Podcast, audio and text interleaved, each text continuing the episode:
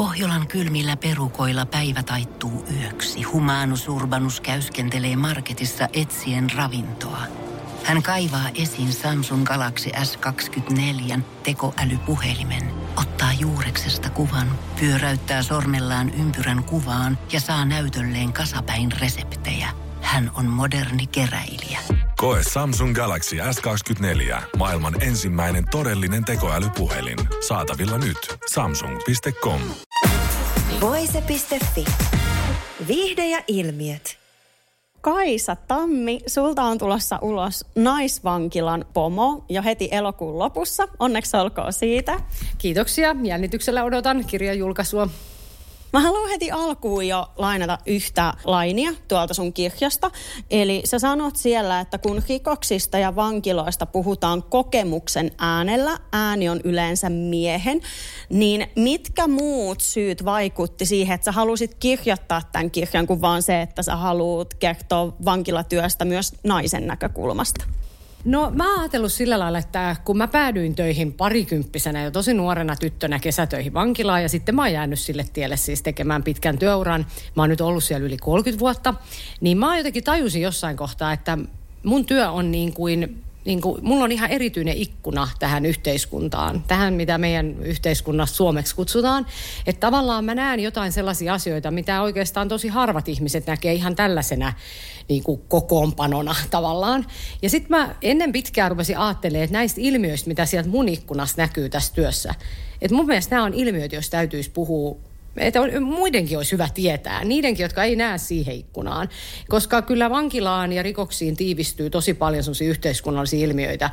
Ja mä ehkä näen ne niinku just semmoisena klimppinä nyt siellä. Ja mä halusin tavallaan avata kirjalla sitä näkymää, mitä mä oon nähnyt, niin muillekin. Niin, tosiaan su, sulla on tosi laaja, niin kuin se, että tuolla kirjassa mainitaan muun muassa rasismista ja lapsista ja sitten on tosi paljon näistä va- naisvangeista. Niin onko sulla mitään, mikä sun mielestä jäi puuttumaan tästä kirjasta, niin kuin joku niin kuin olennainen ilmiö? No olennainen ilmiö varmaan ei jäänyt, mutta ehkä mun ö, kirjoittamiseen vaikutti se, että mä oon tänä päivänäkin kuitenkin valtion virkamies. Ja mä oon edelleen siellä vankilassa ja rikosseuraamuslaitoksessa töissä, joten tietyt vapausasteet jäi nyt puuttumaan, että sitten kun mä siirryn jonnekin muualle tai joskus vanhana mummona sitten, niin voin kirjoitella sitten ehkä vielä vähän vapaammin sellaisista asioista ja ilmiöistä, jotka on nyt ehkä vähän tästä, niin tästä omasta roolista käsin vähän mahdoton avata vielä. No palataan hetkeksi aikaa niihin alkuaikoihin. Äh, sähän haaveilit ilmeisesti joskus näyttelijän urasta, mutta mikä sai sut sit lopulta kiinnostua tästä vanginvartijan työstä? No mä olin itse asiassa, se on kyllä, mun joutuminen vankilaan on kyllä ollut vähän niin kuin sattumaa, että mä olin psykologia-opiskelija ekaa vuotta lama oli aika pahana Suomessa, eli kesätyöt nuorilta katos aika hyvin. Ja mulla oli niin kuin ajatus, että kyllä mua kiinnosti ehkä tämä aihepiiri silleen, että mä olin hain jonnekin nuorisokoteihin ja tämmöisiä. Että mä jotenkin se joku sellainen käyttäytymisen ongelmat ja tällaiset kiinnosti. Ja sitten mistään ei löytynyt töitä, ei mistään. Ja sitten mä näin, että vankila haki kesätyöntekijöitä, nimenomaan kesävartioita. Ja mä ajattelin, että no sehän olisikin aika jännä, että se on niin kuin tavallaan tämmöistä outoa poikkeavaa käytöstä varmaan siellä vankilassa tulisi vastaan.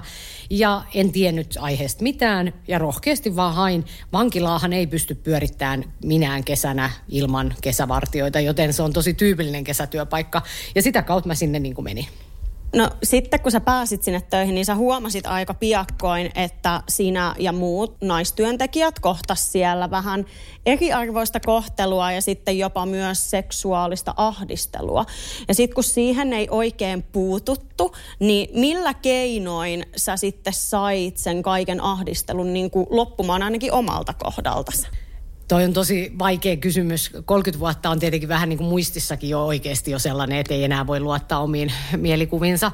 Mutta siis äh, siinä on saat tosi oikeassa, että silloin kun mä 90-luvun alussa menin sinne kesätöihin ja, ja jäin sille töihin, siis mähän jäin sitten semmoisiin tuntitöihin siinä opiskeluiden ohella, niin siis se oli tyrmistyttävää se, miten naisiin. Ja sitten vielä kun mä olin nuori, mä olin 20, niin se, muthan nähtiin niin kuin aivan niin kuin, että mä olin vaan nuori tyttö. Ja, ja en tiedä mitä muuta sitten kenenkin mielessä kävi, mutta et se oli tosi roisia.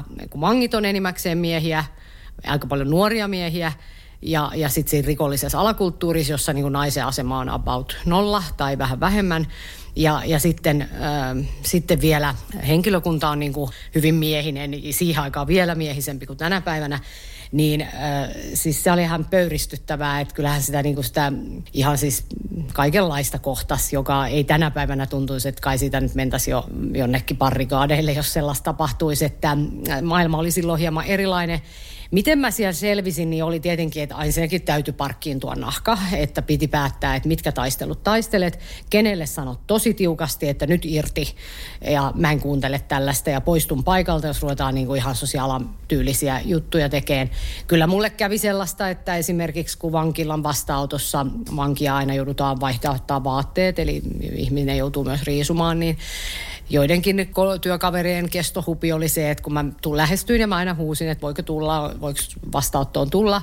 Ja tarkoitin sillä, että eihän siellä ole ketään juuri riisumassa. Niin aika monta kertaa siellä oli sitten miesvanki alasti just sillä hetkellä. Ja sitten mä opin niin kuin, laittaa silmät kiinni ennen kuin avasi oveekaan, että tavallaan, että ahaa, no niin, ja käännyin kannoillani. Että kyllä sitä piti niin kuin kovettaa itsensä ja, ja tavallaan piti niin kuin lunastaa se paikka, että ainahan sua kokeiltiin, että saako tämän tytön nyt hämmästymään ja punastumaan ja muuta, mutta vähitellen se sitten hellitti omalla käytöksellä ja omalla tyylillä sitten jotenkin osoitti sen, että mä haluan, että mut, mua kohdellaan työkaverina eikä minä muuna. No sä mainitsit myös tosta, että sä koit niinku sitä ahdistelua myös miesvangeilta, niin millä tavalla ne sitten niinku eroset, vai oliko ne tosi, tosi samanlaisia, jos mietitään, että miesvanki ahdistelee vai se, että sun oma miespuolinen kollega ahdistelee? No siinä on onneksi tämä asetelma on vähän toisenlainen, että vankia ei nyt, ei vanki varsin mua ahdistellut. Vanki saattoi olla räpsytellä silmiä ja sanoa, että oletpa sä kaunis ja haluatko karkkia. Että se oli hyvin tyypillistä, kun mä jaoin vaikka kirjepostia selleihin, niin siellä oli moni oli karkkipussin kanssa odottamassa ja mä aina sitten sanoin, että kiitos vaan ja en halua.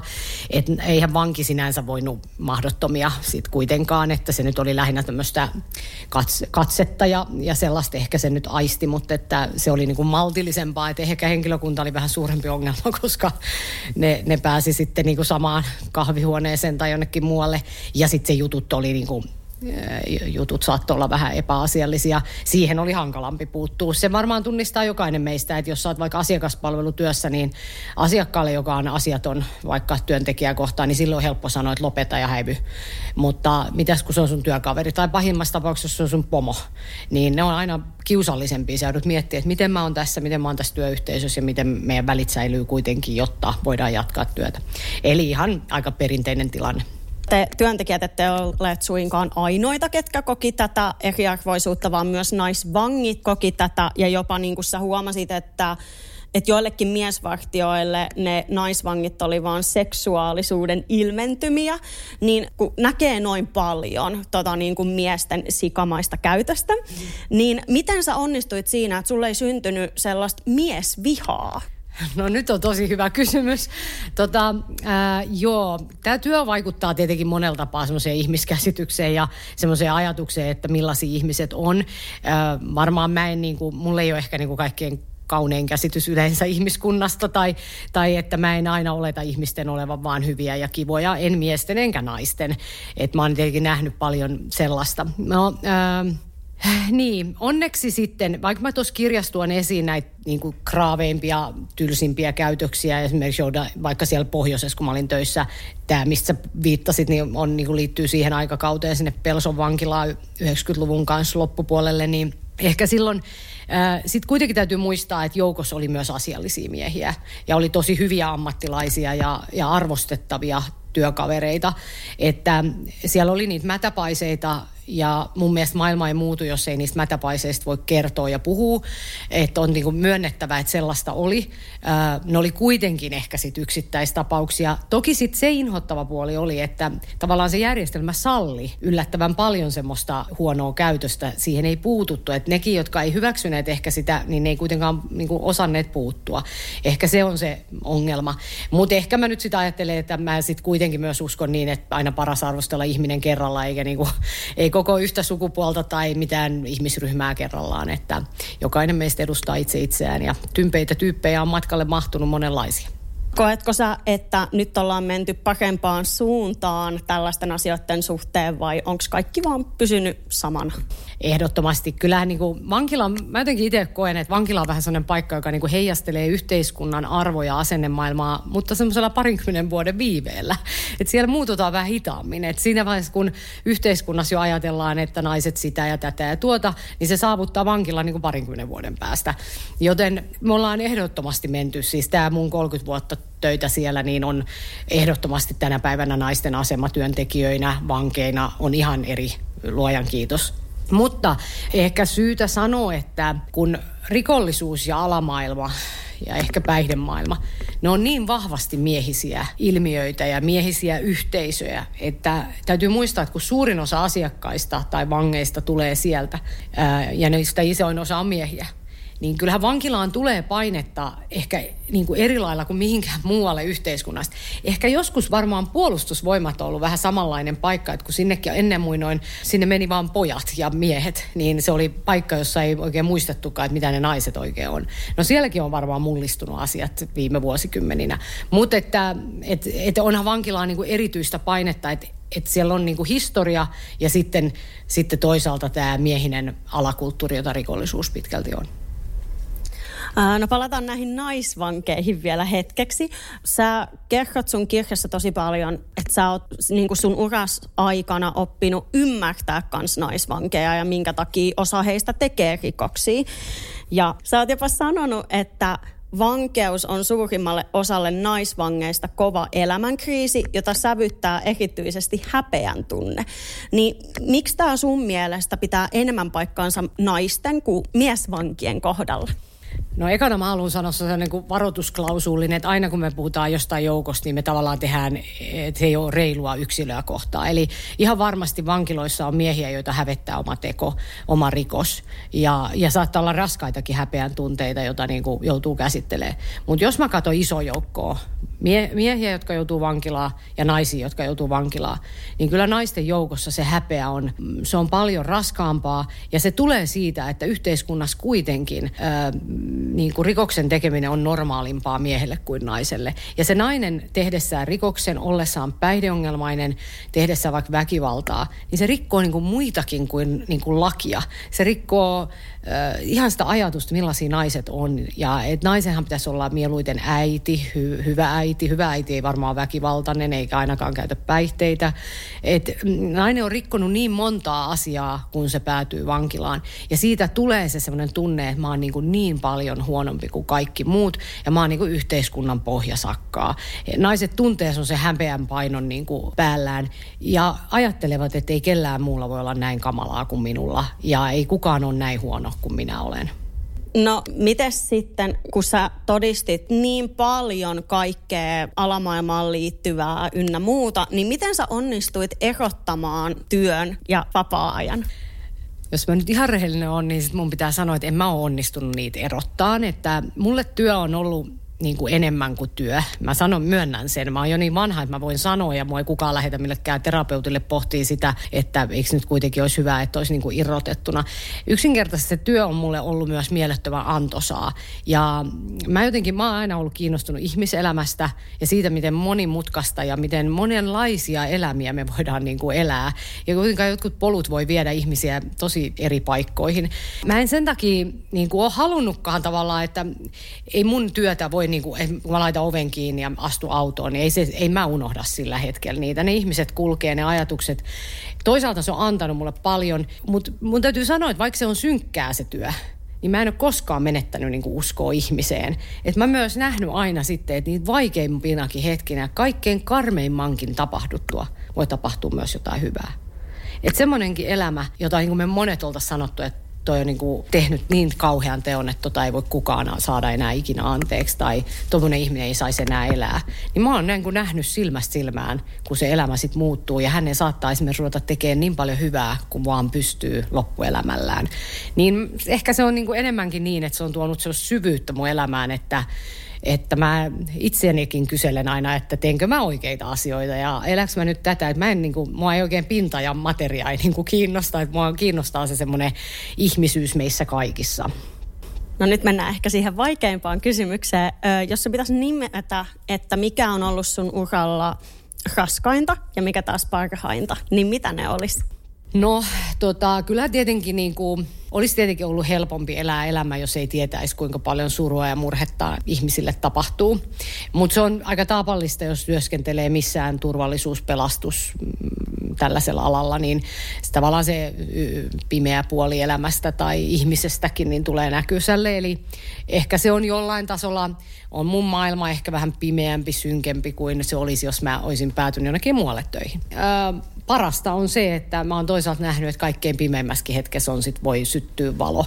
Ja kyllä mulle on niinku merkitys se, että mä tiedän, että mä oon voinut olla vaikuttamassa silleen, että jonkun ihmisen elämä ja sitä kautta hänen ympäristössään niin monen ihmisen elämä ja sitten isossa kuvassa jopa tässä yhteiskunnassa joku asia on kääntynyt paremmin päin. Öö, niitäkin mulla on riittävästi tapahtunut. Ei tämä työ ole sellaista, että tässä voi vaan odottaa, että milloin tulee suuria sukseen kokemuksia, mutta sitten kun sitä jotain tapahtuu, niin tapahtuu yleensä aina jotain aika isoa. Sähän oot kans sun urasaikana saanut paljon muutoksia aikaan, niin kaikista näistä muutoksista, mitä sä oot tehnyt, niin mistä sä oot erityisen ylpeä? No joo, tota, kaikki kietoutuu naisia ja lasten ympärille, että jotenkin mun, mulle on työuralle tullut tehtäväksi jotenkin nostaa juuri siinä ympäristössä, jossa vähän, hyvin harvoin nähdään naisia ja vielä vähemmän lapsia, niin ehkä mulla on ollut sitten erityinen tehtävä jotenkin huomata heidät ja, ja kysyä, että voitaisiko tämä asia tehdä toisin. Niin ehkä mä sitten sanoisin, että vankilan perheosaston perustaminen 2010 lainsäädäntöuudistusten myötä, niin se oli sellainen, että mä olin vuodesta 2000 lähtien lähtien ajatellut ja katsellut sitä touhua. Meillä oli Suomessa mahdollista ottaa vankilaan pieniä lapsia ilman, että kukaan lastensuojeluviranomainen tiesi siitä, arvioi sitä – ei, niin kuin, ei ollut mitään. Niin lasten turvana ei oikeastaan ollut mitään tässä yhteiskunnassa. Ne vaan tuli, jos äiti tai isä niin halusi. Ja se oli kyllä niin kuin oikeasti villi juttu. Ja ajatellaan, että se on kuitenkin 2000-lukua Suomessa. E, oli vaikea oikeastaan ymmärtää, että se oli niin hassusti jätetty levälleen. Mutta se oli niin pieni porukka. Mutta mä ajattelin, että jokaisen semmoisen lapsen kohdalla, jonka äiti on niin isoissa ongelmissa, että se lähtee vankilaan, niin kyllä jonkun pitää katsoa, onko tämä sen lapsen etu, mitä sille tapahtuu. Onko sen parempi mennä jonnekin muualle siksi aikaa hoitaa. Onko äiti edes kykenevä hoitaa sitä? Koska useinhan rikokset liittyy sellaiseen elämänhallinnan ongelmiin, että se voi olla myös uhka sille vanhemmuudelle. Eli kyllä mä oon ylpeä siitä, että tänä päivänä Suomessa ei kukaan lapsi lähde mukaan vankilaan ilman, että se on niin oikeasti mietitty hänen, hänen kautta. Ja en mä tarkoita, että enhän mä sitä yksin tehnyt, nyt en ole mikään niin kuin pimeä siinä, että, että mä olin se ihminen, joka niin kuin aloin kysyä kyseenalaistaa ja nostin sen kysymyksen riittävän monta kertaa ja riittävän usein esille, että sitten lopulta siihen löytyi päättäjät päättämään ja sitten niin kuin lakia muutettiin. Niin kyllä mä oon siitä ihan tosi tosi iloinen ja tyytyväinen. No entä mitä sun mielestä tällä alalla olisi vielä kehitettävää? No äh, rikoksiin syyllistyneiden ihmisten käsittely on tosi, tosi vaikea kysymys ja mul, mä ehkä tälleen vankila-alan ammattilaisena tai vankeinhoitoalan ammattilaisena niin näen, että on tosi paljonkin kehitettävää. Mutta tämän vaikeus on se, että tässä yhteiskunnassa on tosi vaikea käydä keskustelua, mitä vankiloissa pitää tehdä. Rikokset herättää voimakkaita tunteita ja meille kaikille tulee välillä tunne, että hyi tuommoista ihmistä mä en halua kuulla enkä nähdä ja laitetaan se tyrmä ja heitetään avain pois, että se olisi niin kuin ainoa oikea. Mutta sitten kun ne rikoksethan ei ole mitään niinku irrallisia tekoja, vaan ne on niinku yhteiskunnassa tapahtuvia asioita. Ja niitä rikoksia tekee myös ihan tosiaan monenlaiset ihmiset. Yhtäkkiä se voikin olla jonkun sisko tai veli tai luokkakaveri, joka hairahtuu ja, ja sanotaan päihteiden, huumeiden yleistyminen yhteiskunnassa, nehän näkyy ihan suoraan tuolla vankilamaailmassa. Että sanotaan, että nyt me puhutaan... Ö, huumeiden käyttäjien auttamisesta sillä, että ehkä avattaisiin vaikka käyttöhuoneita, jossa voisi turvallisesti käyttää ja sitä kautta saavutettaisiin ehkä mahdollisuus saada ihmisiä useammin avun piiriin. Niin nämä on ihan samanlaisia kysymyksiä, me joudutaan miettiä se vankilas. Onko meidän vankilas ainoastaan tehtävä kaikin keinoin ratsata niitä huumeita, vaan pitäisikö meidän niin kuin, keksiä jotain muutakin. Tämä on esimerkiksi nyt tämmöinen aika arkinen asia, mutta tosi vaikea kysymys ja siis paljon on tehtävää. Maailmalla tehdään monia asioita eri tavalla kuin Suomessa, mutta Suomi on myös todella edelläkävijä monilta osin vankilatoiminnassa. Et silleen suomalaisena vankila-ihmisenä voi olla ihan ylpeä siitä, mitä me täällä tehdään.